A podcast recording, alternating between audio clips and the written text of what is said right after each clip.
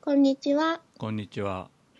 ゲームもごもご高鍋バーサスです。ゲームもごもご高鍋バーサスは40前後の子持ち4人を中心にテレビゲームやそれ以外の趣味のことをもごもご話すポッドキャストです。高鍋がホストで話し相手が毎回変わります。今日お送りするのはルート。高鍋です。それでは今週の近況からお願いします。はい。まあ、年が明けて2回目の収録ですが、うん。ネットフリックスでちょっと話題になってるアニメがあって、その話をしようかと思います。はーい。えーデビルマン・クライ・ベイビ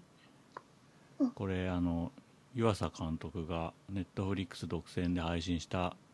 10話の連続アニメなんですけど、うん1月5日より全話同時配信してると。うん。で、まあ、永井豪のなんかこう芸歴というか50周年記念作品に該当するものらしいですねうーん。で、まあ、ネットフリックスって月額最低650円かかるんですけど、まあ、うん1ヶ月無料体験っていうのがあってうんうんうん、で僕は以前それ使ったはずなんで、うん、まあでも650円で10話見れればいいかと思ってうんダメ元で無料体験のボタンをもう一回押したら、もう一回無料で見れましたうん、なんてかね、よわかかっんなたい、ね。同じアカウントで、うんうん取れたんだよねうんうん、でね子供と見ようと思ったの「夜明け告げるルーの歌」がすごい楽しかったからうん、子供も俺も、うん、でその監督が「デビルマン」っていう昔の名作をリメイクしたんだよってことで見たかったんですけど、あの大人向けってレーティングが書いてあってうん、蓋を開けてみたらあのエログロバイオレンスが結構がっつり入ってて、そうだね。うん、まあ、子供は見れなかったんだよねうん、で僕だけあの深夜に iPadPro で見ましたあの3日間に分けて見ました、うん、うん、 1日3話ずつ見るみたいなうん、うん、でね、まあ、デビルマンどれぐらいの人が原作を見てるか知らないですけどうん、僕はあの大学生の頃に「ブラック・ジャック」が文庫化された流れで各社の名作がすごい文庫になった時期があったんだよね90年代かなうん、うんで、その流れでデビルマンを読んでたんだけどうん、もう20年以上前ですからうん、ちょっと、忘れてて、うん、で Kindle にもなってないんだよねデビルマンってうん、だから、なんとなく流れは知ってるけど細かいところは全然覚えてないみたいな感じで見てます、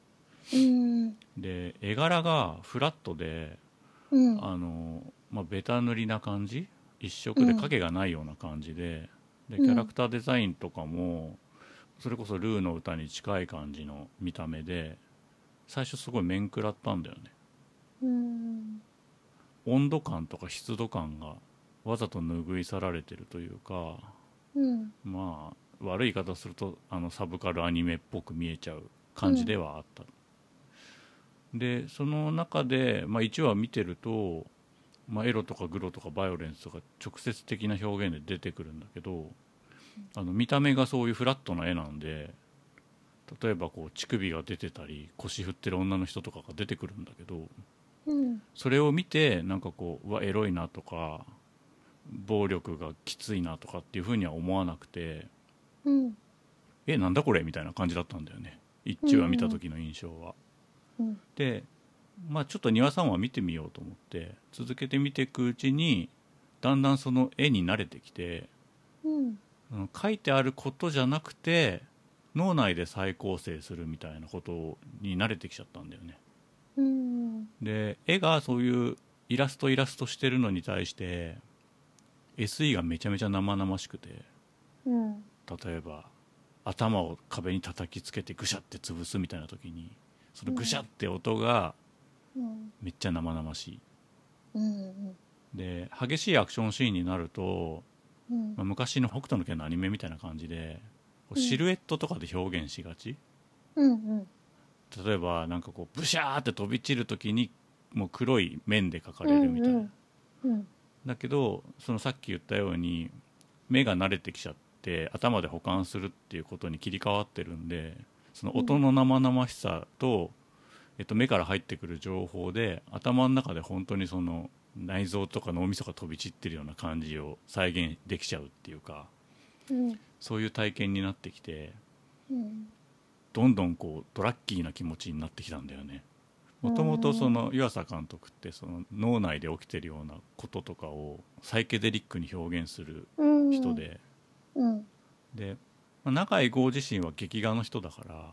うんあのフラットって絵には全然合ってないはずなんだけどうん時々そのデビルマンになった時の顔のアップとかにシャシャシャっていうこう劇画タッチがアクセント的に入ることがあってうんでフラットな塗り方が普段の描写だからうんその荒々しい描写がすごい対比になってよく映えるんだよね。うんで音がまあとにかくすごい良くてあの牛尾健介って若い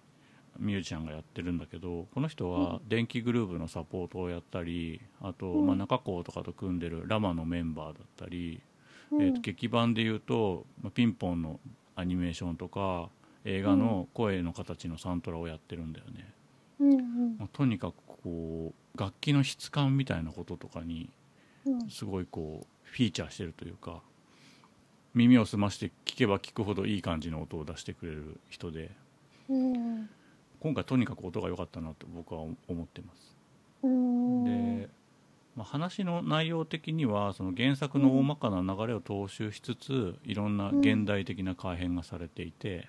うんあの不良グループみたいのがうん原作には出てきたんだけどそれが今回ラッパーのグループになってて。うんうんあとヒロインのミキちゃんがなんかカリスマ陸上選手みたいになってて、うん走るとかバトンを渡すみたいなことにストーリー上大きな意味を持たされていたうんそうだねあと、まあ、社会情勢的にもツイッターとかインスタグラムとかニコ動的なものが出てきたりしました、うんまあ、これうはんピンポンとか、ね、ルーの歌でもそういうものが、うん YouTube とかバンバン出てきたりしてたけど、うんうんまあ、でもなんかその辺の表現はねちょっと古く感じたんだよね ななんか SNS ですよみたいなのはね、うんまあ、ラッパーは別にあってもいいかなとは思うけどその現代にその不良とか応援団みたいなものが成り立ちづらいので、うんうんヤンキーですらちょっと絶滅しつつある時代なのうでん。でね一つ気になったのは、うんまあ、デビルマンに限ったことではないんだけど、うんこの民衆がパニックになるっていううん描写があるじゃないですか昔から物語の中には、うんあの描写にね納得できた試しがないんだよねなんかこ破局的なことが起きた時にうみんながパニックになってお互いを罵り合って殺し合うみたいなことがうん現実には俺起きないんじゃないかなと思っててへえうん起きるかななんか殺し合ったりとか自殺しまくったりみたいな激しい感じにならないんじゃないかなと思ってうんうん俺の中のリアルはなんかとても暴動とは思えない静けさでそのうんもっと破局的なことが精神的に進行するんじゃないかって思ってて。うんまあ、正直に言うと例えば今、うんワイドショーでこう、うん不倫を断罪するような流れみたいなのもあるけどうんなんかこういいことだと思ってうんこう首を絞めていく感じお互いのああはいはい正義をそうそうそうそう、うんうんうんうんただなんか振そりのかざすというか魔女裁判的な意味では取っんかかりは今回正しいっていうかリアルな感じはしたんだけど、うんなんかこうお互いを奪い合うとか殺し合うみたいな激しい感じじゃなくてもっと静かに首を絞めていくみたいなうん方が俺はリアルだなって思ってんだよねでまあもちろんその絵や動画に表現する時には動きがあった方がいいからああいううんね縛りつけて銃で撃ち殺すみたいな描写になるのかもしれないけどうなんかねいつもそういういうシーンになるたびにファンタジーだなって俺は思ってしまうんだよねああそっかうんうんこの間も犬屋敷とかでまあ犬屋敷はね原作の方でやってたちょっとは派手めの描写は随分こうスポイルされてはいたんだけどうんなんかやっぱり隕石が地球に落ちてくるっていう時にうんあっちこっちでこう強姦されてる人がいたりとか裸で走り回ってるやつがいたりみたいな、あとなんかいろんなものを盗んだりみたいな描写があったんだよねうんなんかあんまそういう感じにならないんじゃないかなって うん思ってるああそっか明日死んじゃうよっていう時に、うん、みんながそういう自暴自棄みたいな感じにはならないんじゃないかなって思ってうる、んまあ、分かんない外国とかはちょっと違うかもねなんかフーリガンとかそういう感じの文化があるようなところにはううんん日本人はちょっっとそういう感じにはならないんじゃないかなって思ってるあー、そっか。そうなのかな。そっちのがリアルなのかな。わかんないけどねうん。で、まあ、デビルマン自体そういうなんかエログロバイオレンスだからトラウマになったとかさ子供の頃読んでトラウマになったとかさそのうん人間の根源的に汚い部分を描いててショッキングだったとかさうんそういう力はもともと持ってるんだけどうん。なんか今回のそのデビルマンはすごい面白いし、なるほどなっていう感じではあったんだけど、うん。デビルマンにとって最適な答えかって言われると、うん。さっき言ったように一旦その脳内保管の手間がかかる分うんなんかストレートな正解とは言いづらい部分があったなと思ってうん。だからうん。湯浅監督の料理の仕方としては100点だけど、うん。デビルマンとして100点かって言われるとなんかそうじゃないような気がしちゃうみたいな。うん。でなんでそうう思うのかっていうと同じや湯浅監督が描いたアニメの「ピンポン」は全くそういう脳内保管みたいな手間がいらなかったんで、ああ、そうだね。あれはストレレートにいいものだって言えるしピンポンだって言えるじゃん、そうだね。うんうん。デビルマンはそうは言えないなって思ったんだよね、うんうんううんん。だからあの湯浅監督のキャリアとか表現とかスキルみたいなことでは素晴らしい作品だったけど、うん。うんまあ、デビルマンとしての最高傑作ではなかったかなっていうイメージでしたと。うーん。で物の商品のあり方としてはいいなと思っててそのテレビじゃないところで、しかも OVA でもない感じで、うまあ、ん新しいその配信スタイルいきなり全話見れるとか、あとうん吹き替えが7カ国語いっぺんに入ってるとかうん。世界同時配信とかねうん。で商業的にはそんなにうまくいってないかもしれないけどすごい技術がある監督に、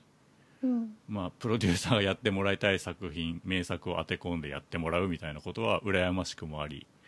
うん。うん、それをただとか600円ぐらいで見れちゃう環境っていうのもいいなと思ったから、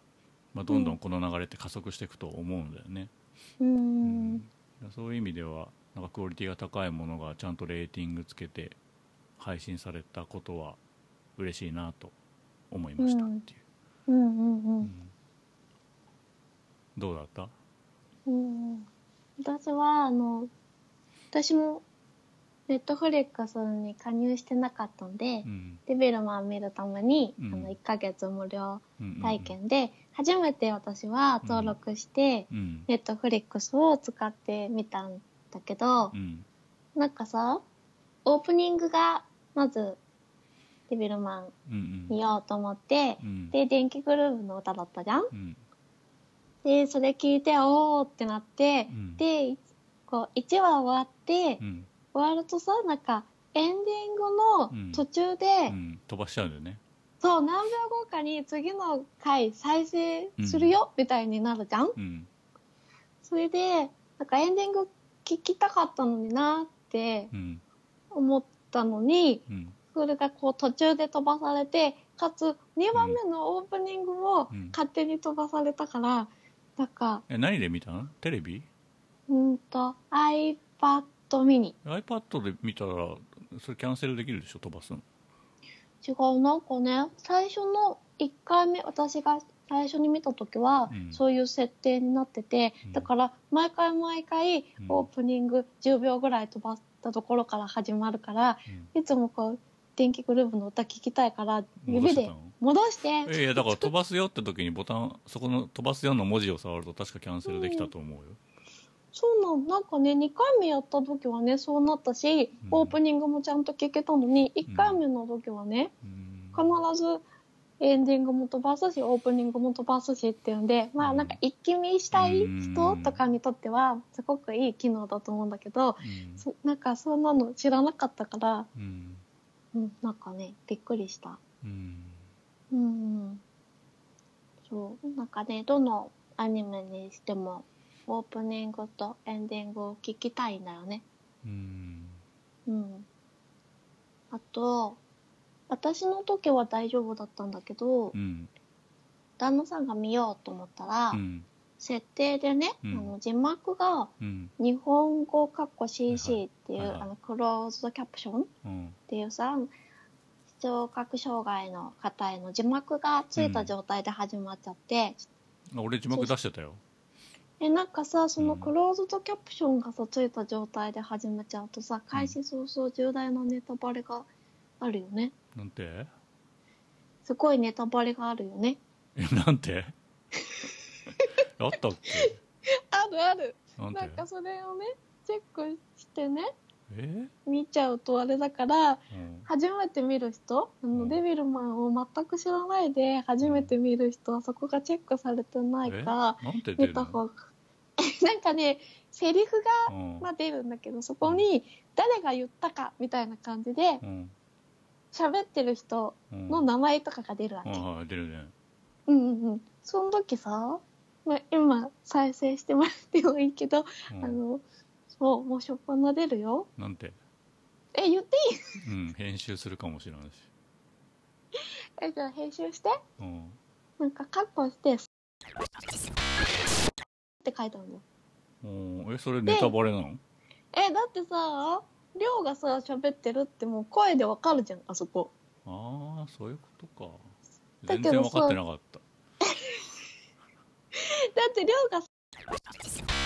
って言ったことがわかるのってさ、あるじゃん。ああでしょもうちゃんと見てなかったんだねじゃあそう、なんか、それで、旦那さんはデビルマンが好きでう、んだから、だって問題はなかったんだけど、知ってたしう。んそう。だけどさ、知らない人が見たら、えってなるなって思って。注意した方がいいいなって思った。うんうん。ね、でもなんか面白くて私はほとんど一気見しちゃった。うんうん。えピンポンとルーとデビルマンだったらどの順番、ええー、難しい。 めちゃくちゃ、でもピンポンはさ、なんか、うん松本太陽の原作がすっごい大好きで、っうんていうのがあるじゃん、まず。うん、だからな えどういうこと難しい。 なんか、別格っていうか。うんいやピンポンピがンポンの大方がで好もきちょっと上でしょやっぱうん、ピンポンの方が上だよ。そうだねでも、その、デビルマンの長い号のデビルマンを湯浅監督がやると、全うんく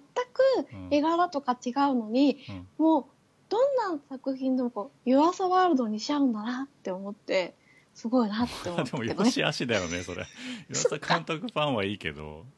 デビルマンファンはちょっとうーんってなるとこもあるんじゃないのそうか、なんか私、デビルマンさ、まあ、高村さんもそうかもしれないけども、ちょっと世代がいさ、やもう自分いやよ俺よりり、上だよ上じゃ60ん年代生まれの人だよあれはそっかそっか、うんだからさなんかしっかり原作を見たことがなくてうん私は、でだからね全然語れないんだけど、うんあの有名なシーンはし知っていてうん見たり聞いたりとかしてうんだからあの最後がどうなるかとかうんそういうのは知ってたから、うん衝撃とかはあんまりなかったんだけど、うん なんかそれでも鼻の下がヒリヒリしちゃうくらい泣いたし鼻の下がヒリヒリするうん泣きすぎてー鼻の下がヒリヒリしたしあとちょっとユベロは見てこう時間が経っちゃったから今回お話しするにあたってさっき準備しながらうん流してたんだよね再生しててそうそれでまたすごい大号泣しうんちゃってそうそうだからねうんあれかなまあ私はあの状況になったらいつ自分が殺されるかうん誰が悪魔かわからないっていう状況に置かれたら自ら積極的に魔女狩りとかうん他人を殺そうとは思わないけど、うん冷静でいられる自信はないし、うんもう正当防衛的に自分とか子供とかうん家族を守るためにはやられる前にやるっていう風になっちゃうんじゃないかなって。 マジか意外とアグレッシ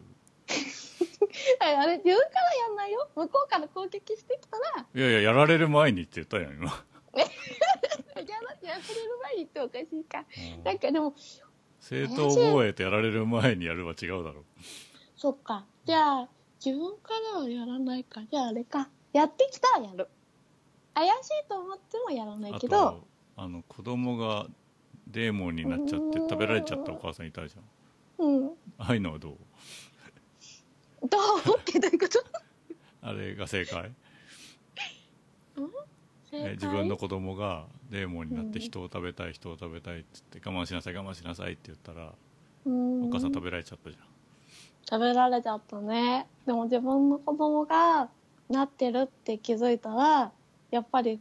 2人でどっかにいやだからうん食べられちゃうよでも「さようなら」って言ってうん食べられちゃうのはどうかなって思うけどでもまああの行動は納得できたよ「さようなら」っていうのはうんうん悲しかほっ他たのレモンはパクって食べたのにうんお母さん食べる時だけヘビの丸飲みみたいな食べ方してたよね、そうそうなんかその前さ犬を食べるじゃんうんその時はさ、割とさ、こう、残酷な感じで、犬が結構バラバラになってたっていうか、だったのに、お母さんは丸飲みなのが、そういうのをちょっと、あれなのかな。躊躇したってことと、うんうんうんうんうん。見てる人、うんまあそれかお母さんが食べられてますよっていうのが、より分かりやすまあい、ね下半身両がで方きある。るだろうけどねうんうん。かなって思った。うん。まあでもさっき、あの、高鍋さんが言ってたように、エログロだけどう、んなんかあの、サバトのパーティーとかうんうんうさ、ドラッグとうんセックスとなんか暴力っていう表現うが、んすごいサイケデリックでポップで、うんなんか悪夢っていう感じがうんうん、湯浅はあるぞって感じで、すごく狂ってる、あのサバトパーティーがすごく狂ってるのは伝わって、でもそんなにうんどぎついエログロには見えないのが私は良かったなって思ったう。んうんうんうん。あと、音に関しては、まあうん音っていうか、音楽が、まあオープニングもうんそうだし、うんあと9話だけうんうん今夜だけっていう卓球と旅とのやつでうん違くて、うんそれがすごい良くて9話だけはエンディングもスキップされないし、うん演出なんだよね本編だっていう認識なんだよねあれうん、うんうんうんなんかねその歌がすごい良くてうんすぐね iTune でね買っちゃっあ売ってんだあれたうん売ってる売ってるなんか電気グループの主題歌売ってるのはなんかちらっとアイコンで見たけどねうんうんうんうんそう今夜だけもね売ってるえうん。まあ、それが良かったなって思った。ーあしょうもないこと一個言っていいうん。あのさデビルマンっていう発音なんだけどさああ、俺さずっとデビルマンだと思ってたらさうんうんうん。今回のアニメみんなデビルマンって言うよねああ、デビルマン。ああ。英語に近い。いそういうさ、なんか自分が思ってた発音と、うんみんながから聞いたり、テレビとかから聞いたら違うっていう時ちょっとびっくりするようん、なんね。か超なまってんな俺と思って えどそうかどっちだったえ、私どっちで言ってたかんないデビルマンって言ってたデビルマンって言ってたなんかデビルマンって言ってた気がすそうる。ビデビでルビだマよン。ねビにアクセントだよね古い人間はねそうだよね。デビルマン。デビルン。マン デビルマンそうそっか、考えてなかった。そうそれねあのうん。主人公たちに言われてショックだったんだよね やべえ世代が違うと思ってそっかそっか、今の人はそうなのか。分かんないけどうん世界基準にななってんのかもしらん けど、うん。まあでも、全体的にはすごい良かったよ。うんあとうんネットフリックスで、うん。まあ、湯浅監督の作品他にも入っててうんうん。あの美穂ちゃんがすごい勧めうてたん海馬「海馬うん。うん。の1話も見ましたうんうんうん。なん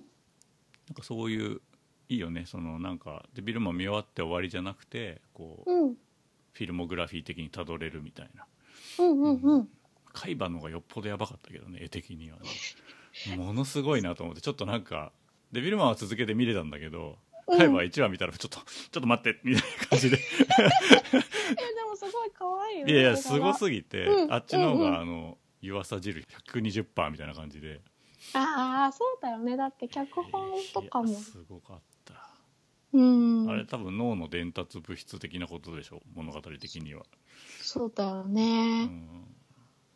そういうあの、うんただでさえドラッキーな人が脳内のことをグラフィックにするってすごくない、うん、うんうんやばいよねそうだねデビルマンよりもっともっと全然すごいよねうんなのでその流れはぜひおすすめしたいなって思いました、うんそうだよね見れるもんねうんはいまあそんな感じで「デビルマン、クライベイビー」の話でしたとはーい。私は9月15日に 3DS で発売されたメトロイドサムスリターンズについてお話ししたいと思います。はいと、昨日ちょっと話したけど、今の状況はというと、アイテム回収率が100%になって、あとは、最後の裏ボスを倒すのみ。裏ボス、うんまあ、本編はクリアしたってことうん、なんかね、ボス倒したみたいなんだよね。あんまそれにボスは 強くなかった自。覚してんてかもう回収しすぎて強くなりすぎてんじゃないの、ああ、まあ今は最強だ よ。うん。アイテムもだって、ね、ロケットというか爆弾とかそういうのの数ももう今一番持ってるから、うん。そう、でもね、あと一匹ボスがいて、それをうん倒したら終わりっていうとこなんで、エンディングがまだ見れてないうんうん、なんか最初は100%にしようとかいう気持ちはなかったんだけどうんネタバレになっちゃうからあんまり言えないけどクリアしたくなくなっちゃって面白くでてもなってんこかと、うん、まあ面白いのもあるしちょっとある理由があってうんでもクリアしないと次のゲーム遊びたいソフトさ他にもたくさんあって、まあ、それらに取りかかれないという気持ちもあり早くクリアしたいっていう気持ちとクリアしたくないっていう、まあ、このまま永遠に探索してたいうんっていうねエリアが無限に広がっていけばいいっていう気持ちとのうん板挟めで、うん、でもまあもうすぐ終わりっていうところ。うんうん、私は 2D のメトロイドが好きで、うん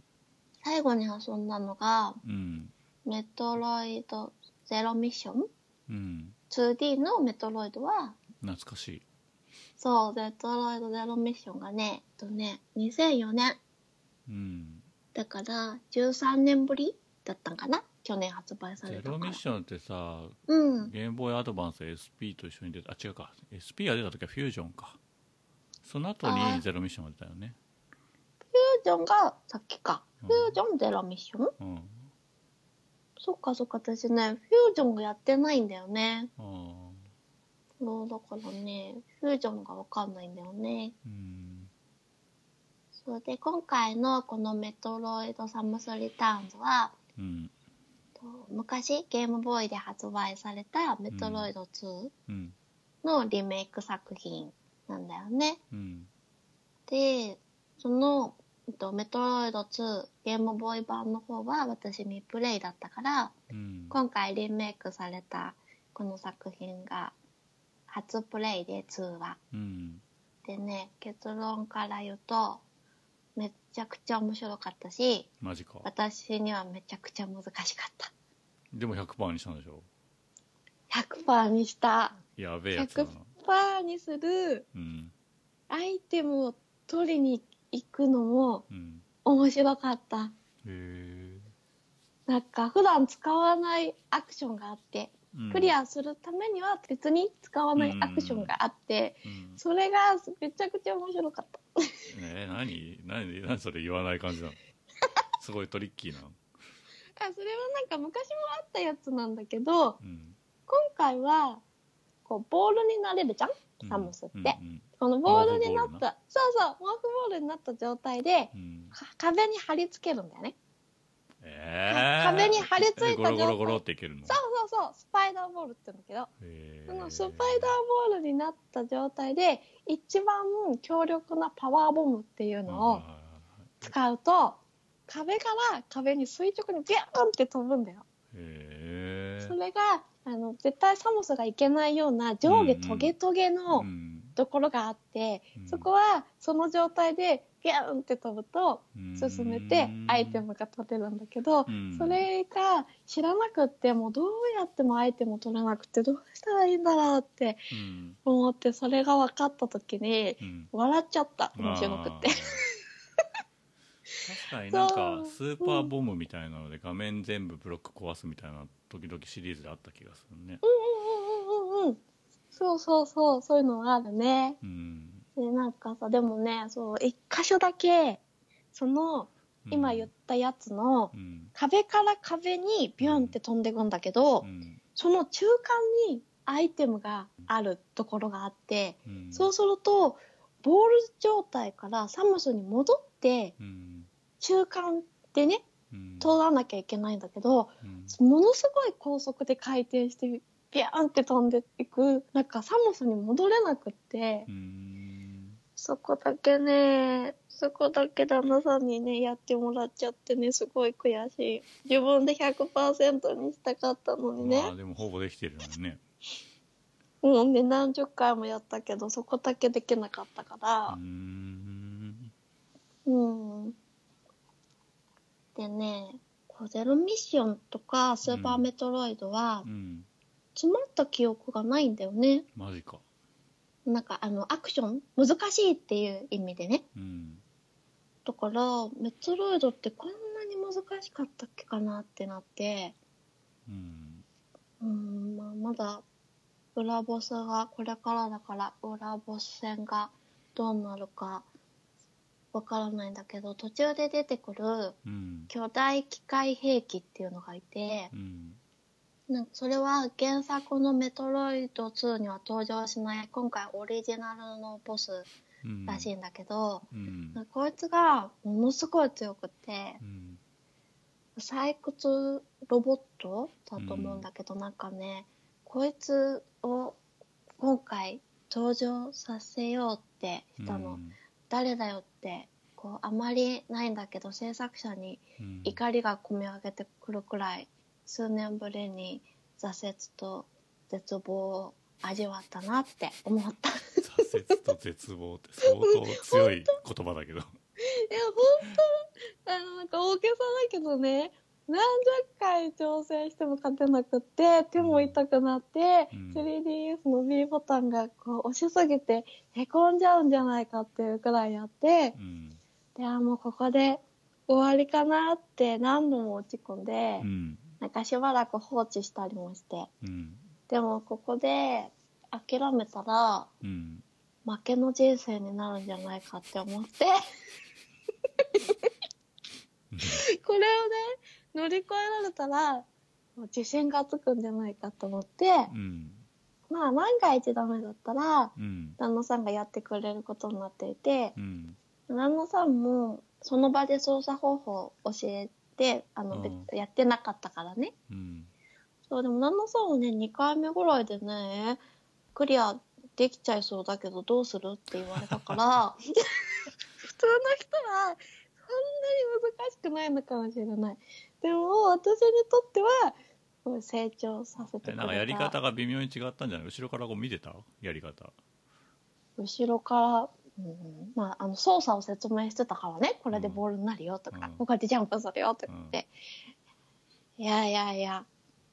間違ってないうーんもうでもねすっごく面白かったけどもうそのボスとは戦いたくないトラウマボスだったうんでねでもね思ったのはねそこまで何度も挑戦したくなるってすごいなって思って、うんうんうんなんか投げ出さないで、はいはいはいはいうん、何度も何度もやりたいって思わせてくれるっていうのはうんすごいなって思ったなんか次はいけるんじゃないかって、まあうんなんか死にゲーだから覚えてやるんだけどなんかさだからね最初の方の攻撃っていうのは何度もやるからう、んまあ全くノーダメージでいけるんだけど、うん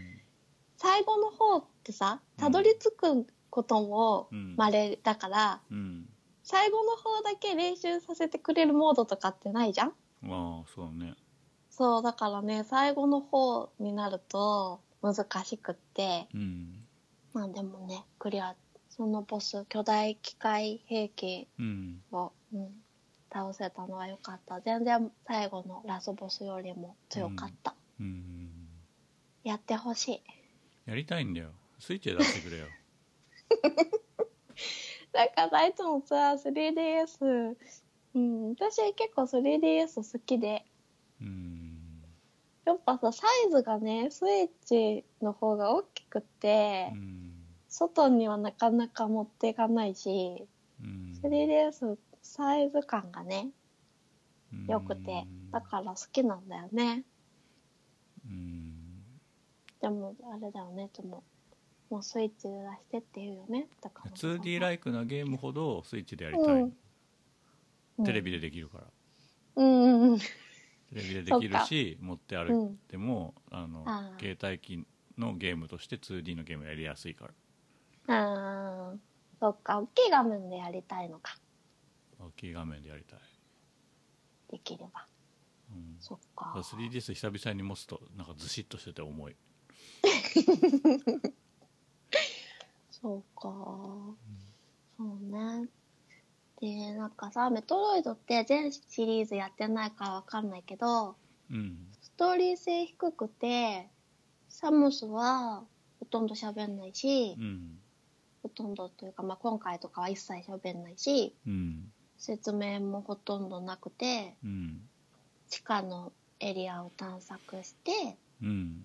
で装備がどんどん強くなっていきそれまでい行けなかった場所に行けるようになったりするのはうん楽しいけどうんなんかメトロイドを1匹ずつ倒すのを繰り返していくっていうゲームうんなんかそう考えるとすごいシンプルだし、うん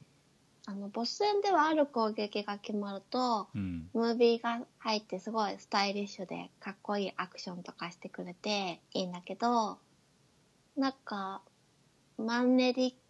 感、うんそのうん潜っていってうんメトロイド倒してっていう繰り返しのマンネリ感も否めないし、うん人によっては作業的だと感じると思うんだよね。世界観もそんなに変わんないしね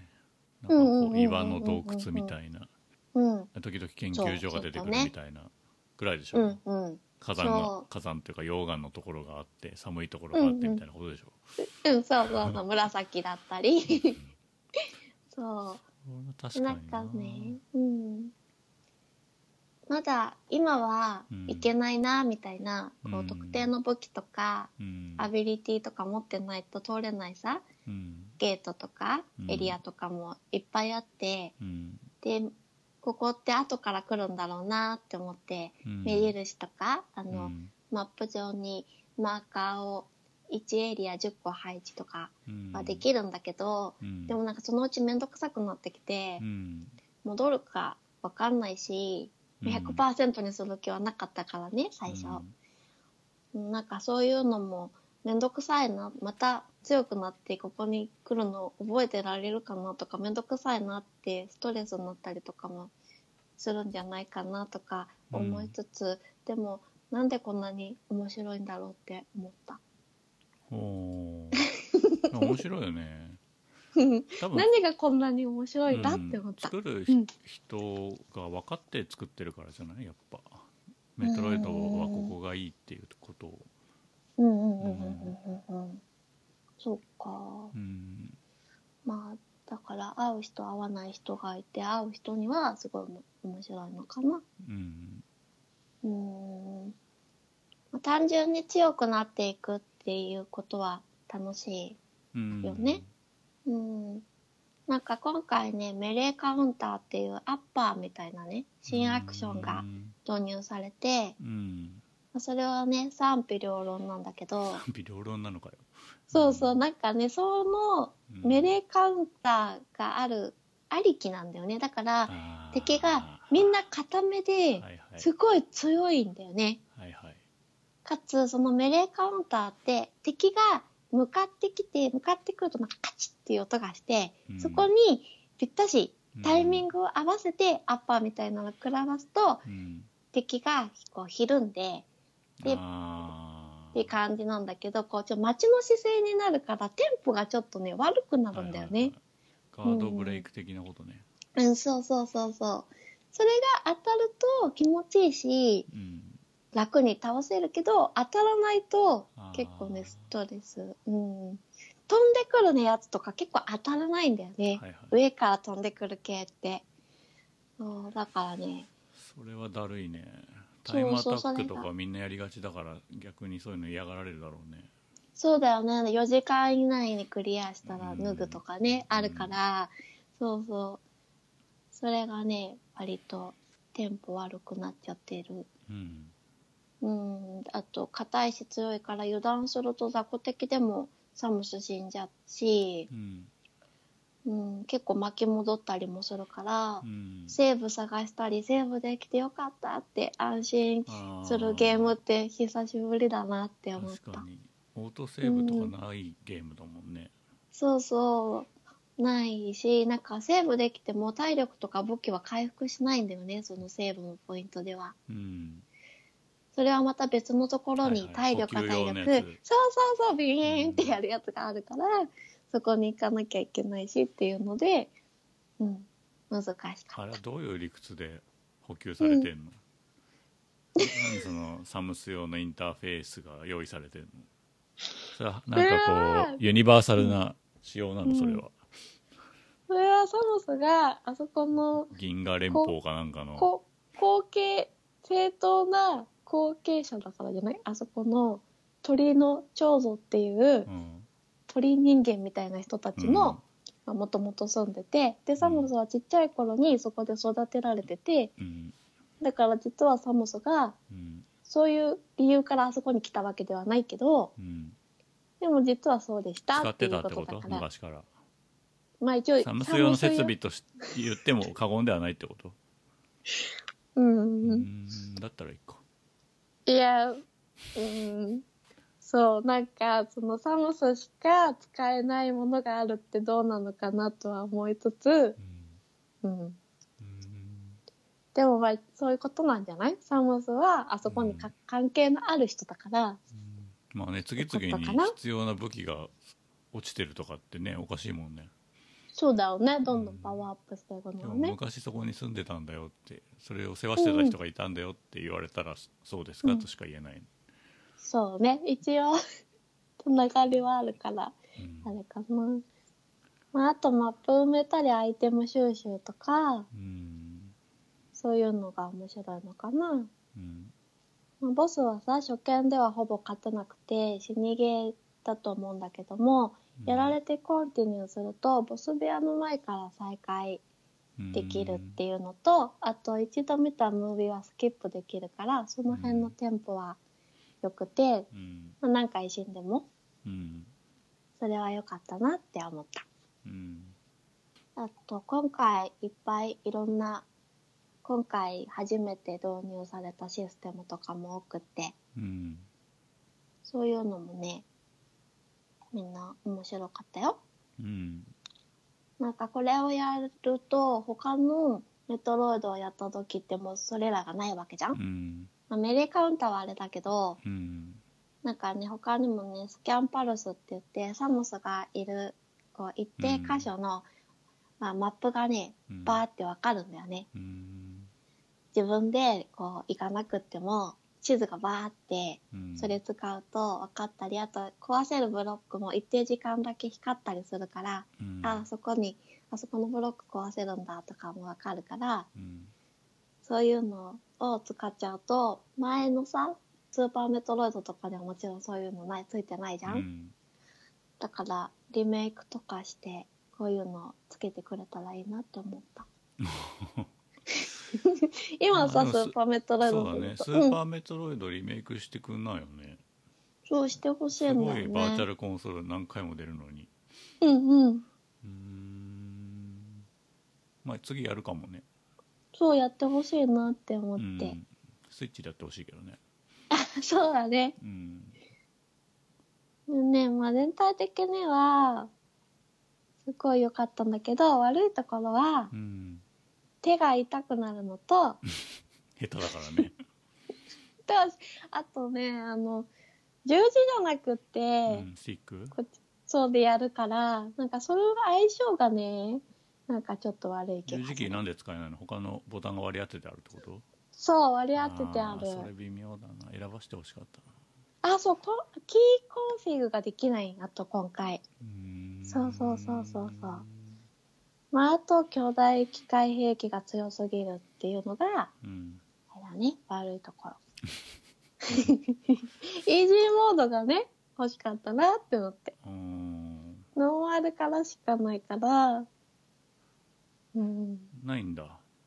うんないんだよね。で、前なんか、うん、メッセージの部分がアドバンスの時になんか10段階漢字の混じり方とか言い回しが変わるってあったけうど、難易度ではなかったかなうーんなんかね、あの、うんアミーボ使うとさらに難しくはできるんだよね。うんなんかフュージョンっていうのかなうん。うんでもさらに難しいなんてさ、うん絶対無理だし。うんまあ繰り返しやる人が多いからってことだろうねそうね。あとなんか今回、海外で制作されたのかな、うんだからよりこう、海外の人のが難しいものを好む傾向にあるから難しいのかな。うーん。まあでもね、探索とか、メトロイドバニア系が好きな人だったらうん面白いと思うし、あと、2ってスーパーメトロイドにつながる話だから、スーパーメトロイド知ってると、うんあーって泣きそうになる部分とかもあってう、んうん、おすすめです。おう うんやってみたいなやってほしい。あとあの同時発売だった限定モデルのニュー 3DS もかっこよくて、あったね、うん。何代目だよって思うぐらい買いそうになったけ ど踏みとどまったさすがに。うんうん。だって開けてない 3DS 俺何台も持ってんだもんそれはちょっと。さすがに私、開けてないのはないな。うん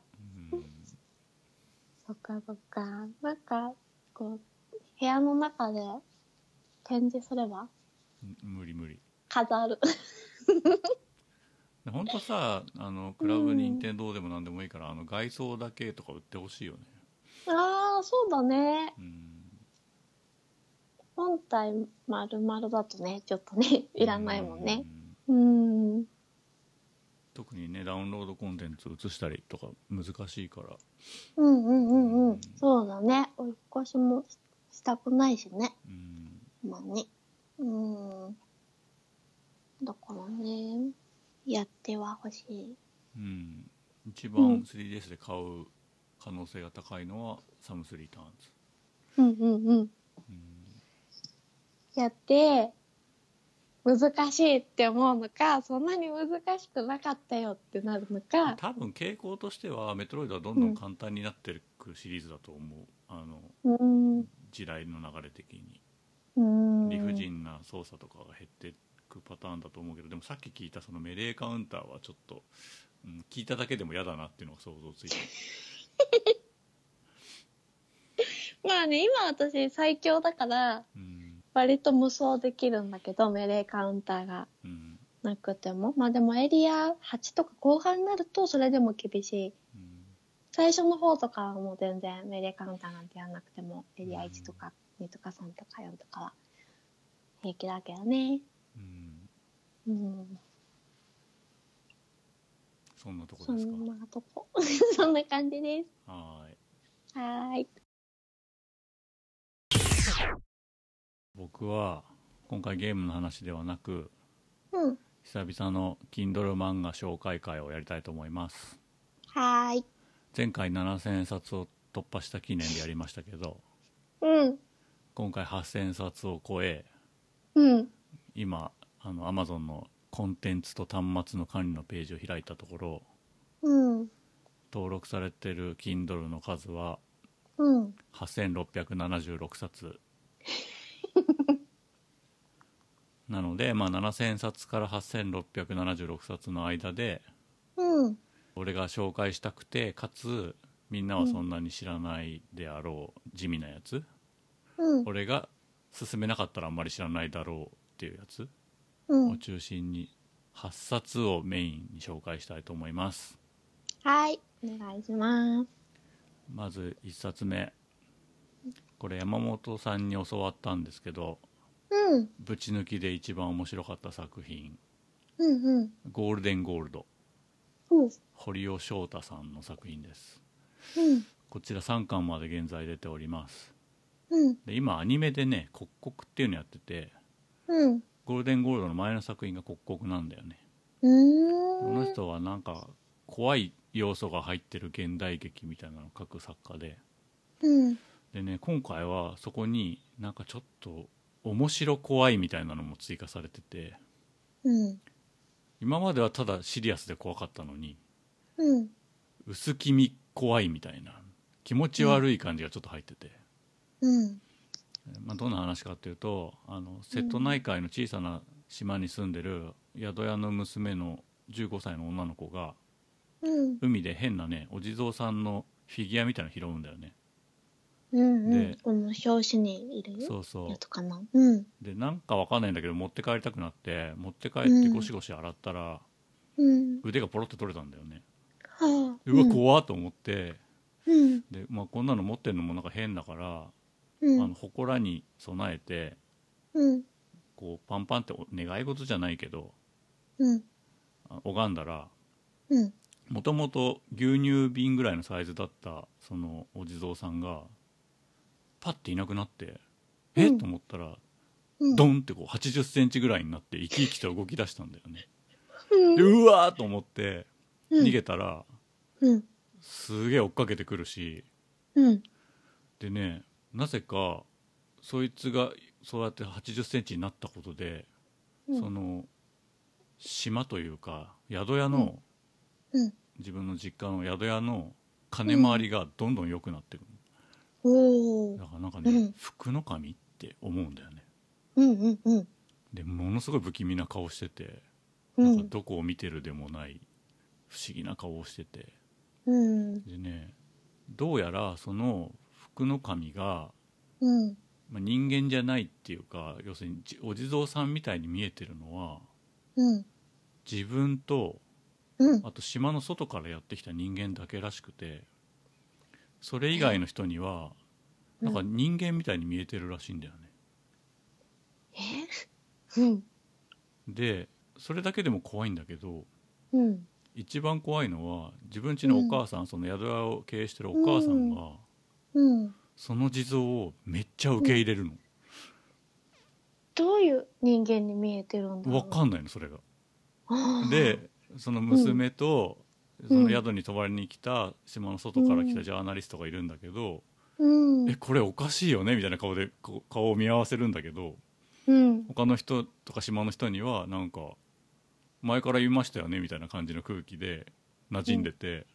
うんで朝ごはんとか一緒の食卓で食べた りするのでうわ怖えと思ってでそのジャーナリストもなんか変なことが起きてると思ったから、うん写メ撮ろうとするんだけどうんカシャって言うんだけどうん携帯に保存されなかったりするのああへえ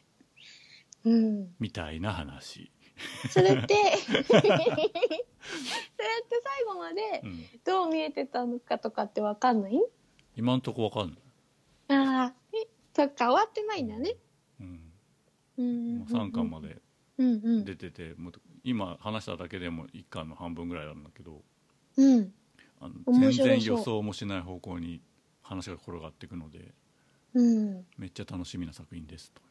へえはい、1冊目は「ゴールデンゴールド」堀尾翔太さんの作品でした、はい2冊目うん「ハイポジうんキラタカシうんうんう」んこちら2巻まで出ております、うんまあ以前紹介した「赤頭エレジー」が大好きって言った人の作品なんですけど新作なんですけど、うんまあ、キラタカシさん僕より年上でうんどうやらあの以降の上田さんと同級生だかうんう同んじだ大学だったかっぽいんですけど、うん、言ってたよね。うんうん。僕今45歳じゃないですかうん。でこの漫画の主人公は46歳の妻子持ちのハゲたおっさんなんですよね、うん。で2週間前にリストラを言い渡されてうん。嫁にも別れたいって言われてうん。まあ八方塞がりな状態でうん。ソープランドに行って現実逃避してたんだよねうん。そしたらそのソープランドが火事になって 逃げなきゃ逃げなきゃってなったらつるって滑って頭ガーンって打ってうん。気がついたらうん80年代の青春時代にタイムスリップしてやり直すっていう話、ああ。ああ、ああ。だからなんか表紙がちょっと、うんあれなのか、昔っぽいというか。うんまあ、最近その80年代やり直す系のものって結構いくつかあるんですけど、 うんうん。まあ、でもキラタカシが書くとこうなるんだみたいな話にはなっててうんうん。まああ、こうカセットテープそ持うってそうる、ウォうーん。ウォークマンとかそういう時代当時のヒットソングとか、まあ、ゲームセンターとかのそのおっさんホイホイ的な要素が散りばめてある、うん。まあ、ラブコメとも言えるかな。で、まあ、高校にうん戻ってきて通うんだけどもう一回うん。そしたらそのクラス1の美女の小沢さんっていうのが出てきたり、うん。あと同学年に後に妻になる女の子がいてああ。でうん。ついつい名前を下の名前で呼んじゃったりとかして全然まだ付き合うとかっていう前にでなんであなたそんな慣れ慣れしいのよみたいな感じになったりとかしてそうだよね。でもさ、なんか、結末ってか別れるっていうのがさ、うん分かってるから悲しいね。あーいや別れてはいないんだよ別れたいですって言われただけであ、そっかそっか。言われただけか。でうんソープランドから保護されたら恥ずかしいなと思いながら気を失っちゃうんだけどうんうんうんうん。であまあそっか家に帰るともう今うはんボケちゃってるお母さんが元気だったりするのを見あてー涙ぐんだりとかあーあとなんか経験だけは積み重ねたまま若くなってるんでうんタバコとかビールとかは普通に飲めたりうん。あと本当は当時童貞だったはずだけどうん。なんか先輩かなんかに連れられてうん。当時のイケてる女子大生の女の子とセックスするシーンがあるんだけどうんうんうん。なんか童貞のはずなのにおっさんとセックスしてるみたいだったって言われたりとかして。 そりゃそうだよね。でちっこいみたいなあ あとはあ、そうか。なんかうん、扉絵が毎回その80年代あるあるみたいな感じで、うん足。立光風タッチだったりうん。あの気まぐれオレンジロードの松本泉風タッチだったりとかして、うんうんうん。まあ、とにかくおっさんホイホイにできてるというへえ。そういう話でしたと、ああ、なんかさ、自分がもし今の記憶とか経験とかのまま、うんそういう昔に戻れたらって考えたりするよするするよね。どうかなわかんないよねだからさなんかこうホルモンバランスとか変わるじゃんうん。でさこの経験持ったまま若い肉体とか若いうん原動力みたいなものがあればって思うけど、その時にはなんか脳に流れてるうん。ホルモンとかも違うような気がしてまあ、まそうだたよまね。たその当時の気持ちに戻っちゃいそうな気もしてうんうんうんうんうん経験とか関係なくあーなんか優先順位が変わるんじゃないかなってまたこのままではいられない。そう今の優先順位を持ったままなんか若い肉体を手に入れることは無理なんだろうなって思う。うーんそうか、そうね。なんかさ、でも、当時うまくできなかったこととか、うん今言ったらいろいろ立ち回りとか、どうだろ人間う関係とかうまくいもったかなっとうまく、 うまくできるんじゃないかなって思うんだけどね。 あそう、うん。うん。うん小学生とか中学生に戻れたらね。え違う現在にたどり着けるいや、なんか、別に、その、現在を変えたいわけではないんだけど、うん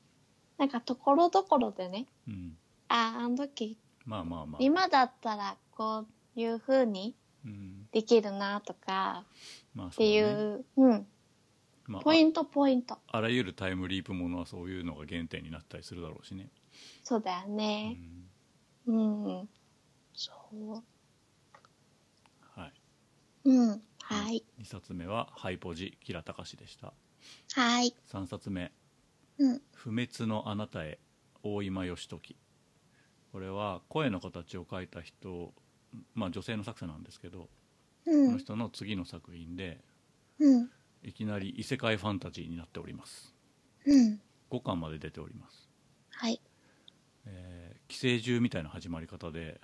うん。どこかからやってきた玉みたいな存在がうん。死にかけの狼に取り付いてうん。でそれがねその狼がなんか滅びかけた村に住む最後の一人の少年のうん。ペットだったってわかるんだよねうん。うん。で少年は楽園を探しにいろんな人が出かけてって最後のお留守番で待ってたんだけど、うん。まあ、氷の大地みたいなところに住んでてうん。もう完全に滅びる直前なんだよね、う。でもうん待ってんのもしんどいからうん。今度は僕たちが探しに行こうん。う楽園に探しに行って帰ってきてないんだからたどり着いたかもしんないしみたいな感じで行くんだけど、うん。まあ、結局ねその子は死んじゃうんだよねうん。で楽園探しに行った人たちもなんかどうやら途中で死んだっぽいことが分かって、ああ。うん。でさっき狼取り付いた玉は今度その少年に乗り移って、うん。何度でもねなんか生き返る不思議な生き物なんだよねうん。うん。で人間を操作して生きていこうとするんだけど、まあ、人間として生きていく知識がまだないので、うん。何回も死んでは生き返るんだよね、うん。うでん。今度次の村に行きましたみたいな感じでなんかロールプレイング的に話が進んでいくの、うん。で今度。はなんか生贄の風習がある村にたどり着いて、うん。まあ、なんか名もない幼い少女がその役目に選ばれるんだけどうん。なんで死ななきゃなんないのってなって逃げ出した先でその少年と出会うみたいうん。うん。な、うんなんかこう話の進行はゲーム的なんだけどゲームではまだまだ到達できないドラマチックなゾワゾワ感があってうん。何が言いたいのかさっぱりわかんないけどうん。超怖くてワクワクするよっていうそういう作品です。ああ。怖いんだ。うん。う。うんんななんでこんなことが起きてるのかわかんないし何が目的なのかがわかんないからうん。うん。うん。不思議で怖いねこれは今年のあの、うん何漫画大賞みたいなのにノミネートされてるらしいです、まあ、ゴールデンゴールドもそうだね、うこのん2つは、まあ、特に、まあ、メジャー感ある作品かなと思います、うんうん。はい、うん。 3冊目は「不滅のあなたへ大今義時」でしたはい。 4冊目「ど根性ガエルの娘大月優子」うんこ。ちら3巻まで出ております、うんえーど根性ガエルを当てて以来逃げてばかりの漫画家の父を持った娘がいかにぶっ壊れた家族を時間をかけてまともにした話かと思いきや実は父も母もおかしいままなんとか今まで生き抜いてきたっていう現在進行形の話です、うん。まあ、ギャンブルとか DV に明け暮れてるやべえお父さんがいてうん。でそれを否定するわけでもなく全部包み込むようなお母さんがいてうんでそのすごい歪みを一気に引き受けてる娘であるところのこの作者みたいな、う。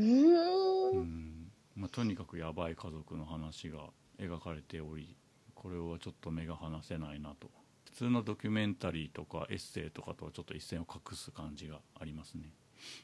ええこのなんか表紙からは想像できないね。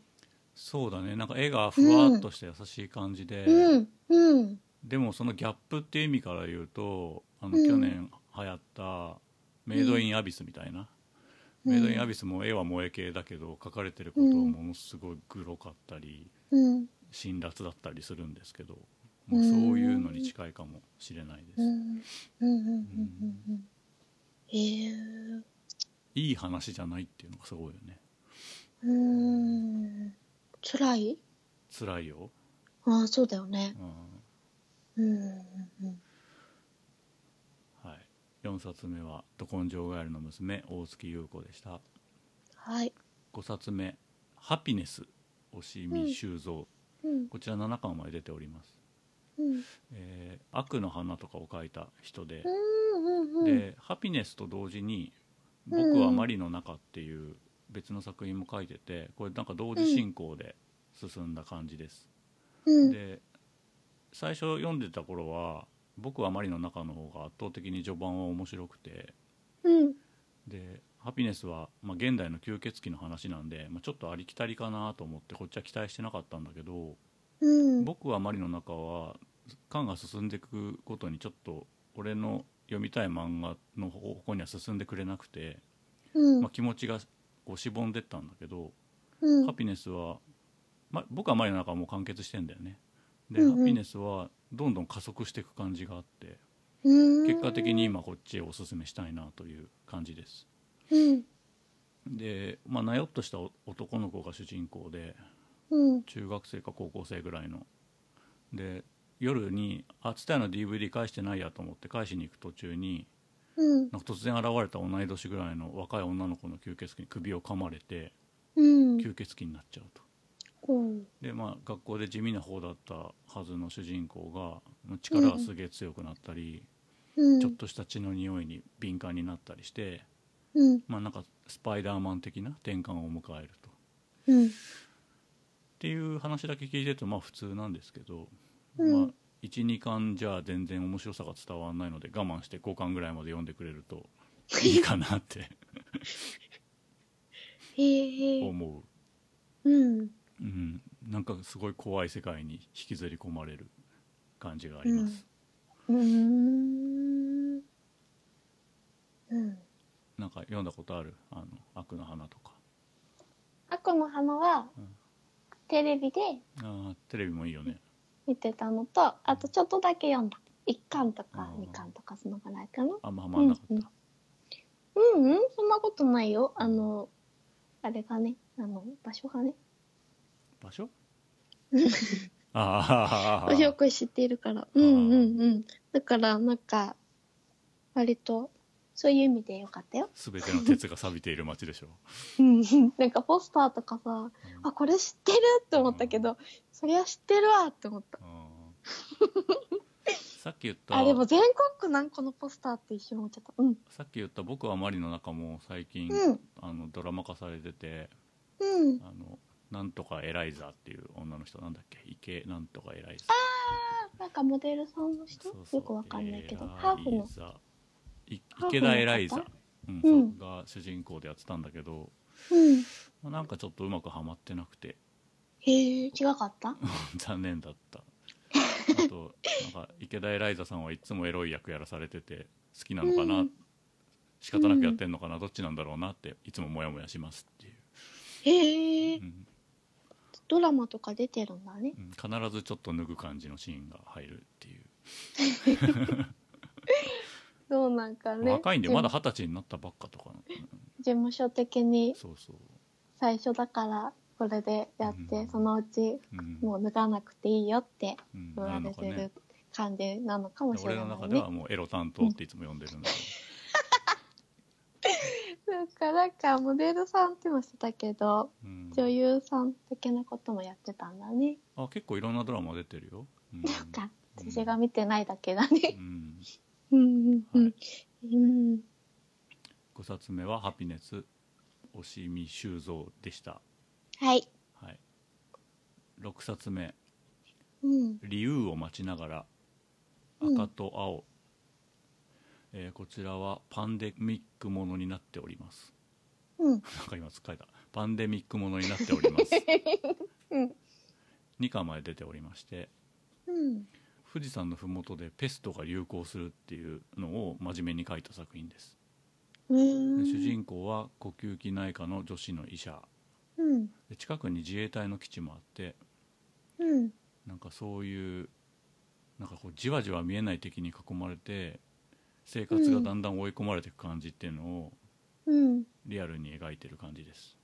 うんで、まあ、ゾンビものとかすごい流行ってるしこれからもどんどん続いていくと思うんですけど、うん例えば日本って冬になるとみんなマスクしてたりするじゃんうんうんうんだからこそなんかそういうペストとかがちゃんと流行ると怖えなっていう現実的だなって思う感じがうんしましたうん日本でゾンビものやるよりなんかあー怖いよってそうだねいう意味うんうんうんまあ、これはどう転がっていくか分かんないけど今そのこんな風にやばい病気が広まっていくんですよっていう外堀をちょっとずつ埋められてる感じなんでドキドキしますっていううんあーそうだね、怖いね。うん、そういう作品です、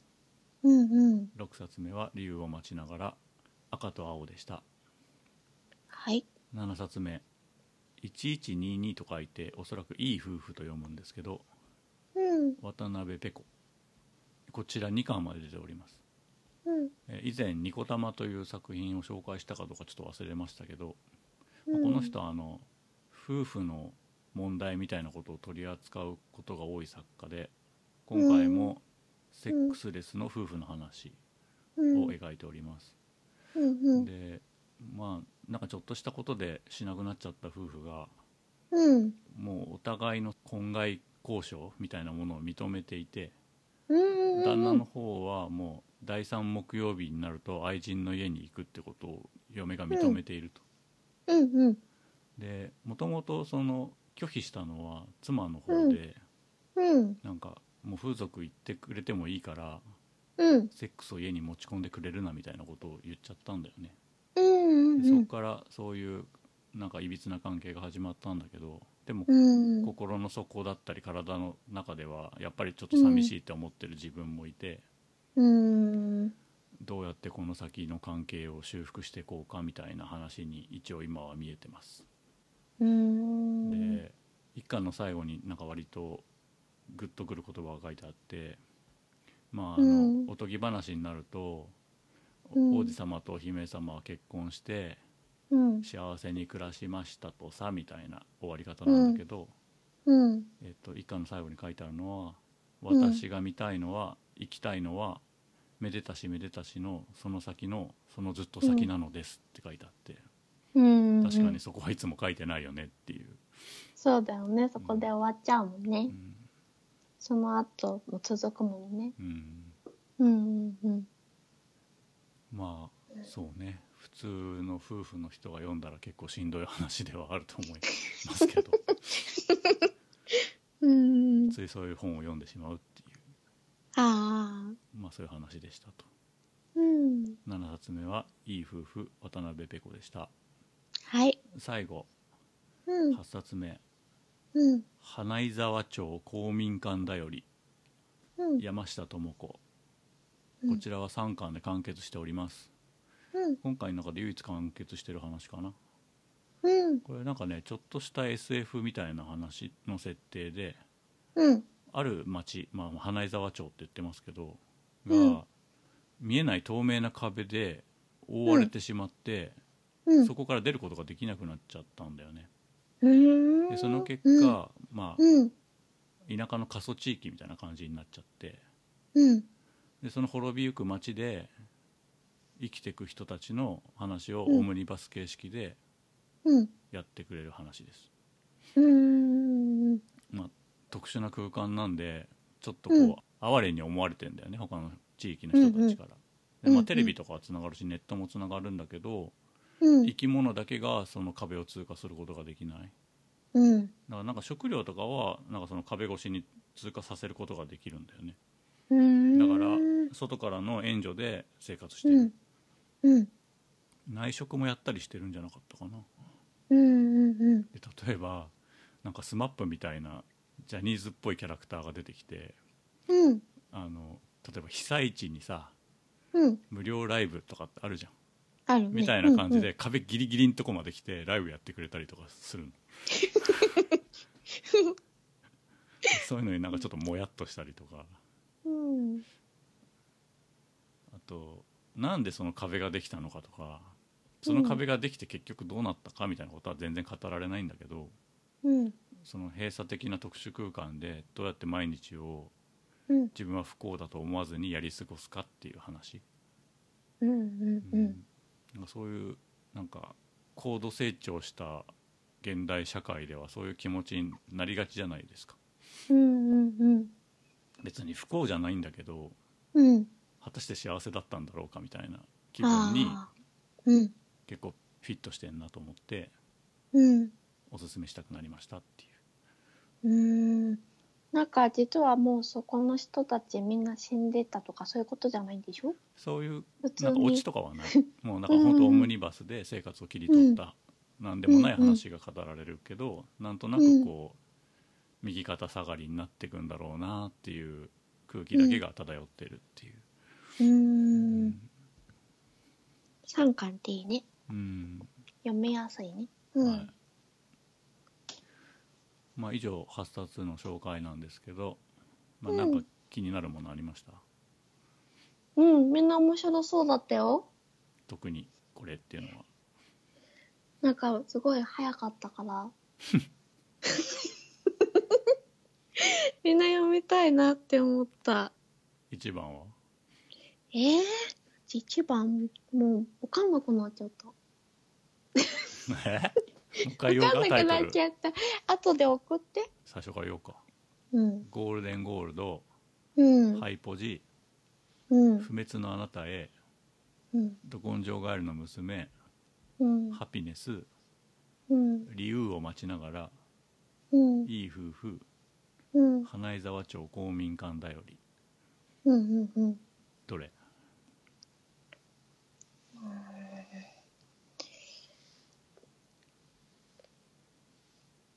完結してるのがいいから最後のや つマジか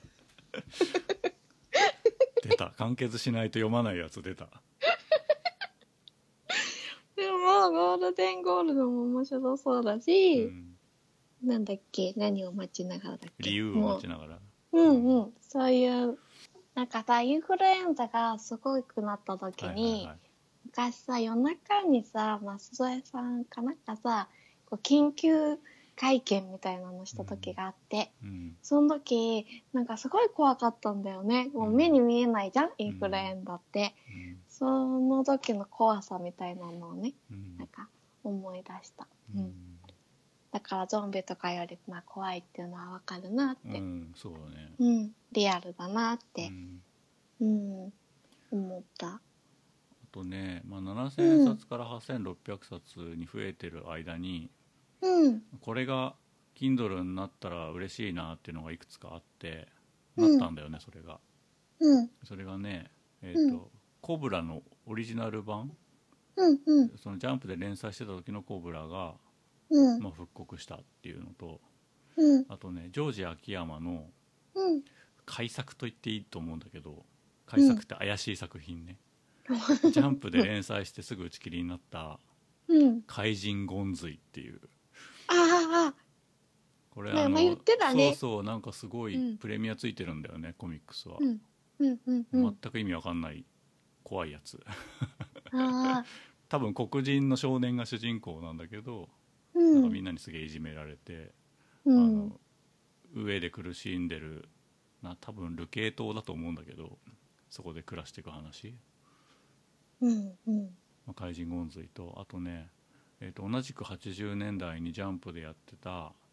うん「学園情報部ヒップ」っていう作品があって。うんまさかの Kindle 化されててすげえ嬉しかったってい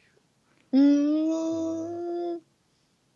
どうしたんかねう、うん、あとねもうこれで978%はもう俺のライブラリとして完成しつつあるんだけうど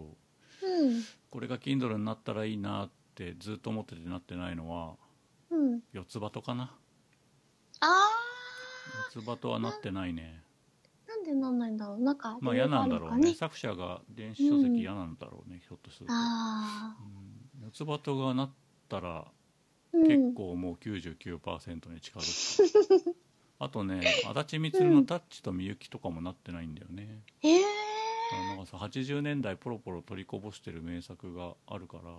らうんそういうのが全部埋まったら100%になるかもねうーんそっうかん